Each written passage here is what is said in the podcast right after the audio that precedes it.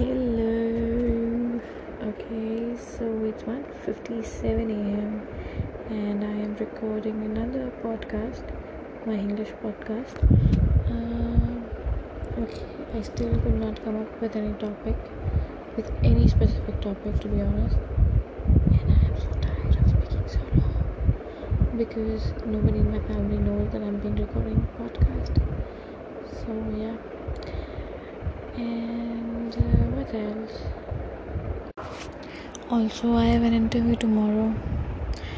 I'll be giving an interview after seven months. Big gap. It feels like I just don't remember anything.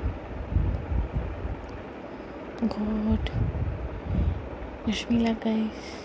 I hope by the time you actually listen to this podcast, I already have an offer. Hopefully. Yay!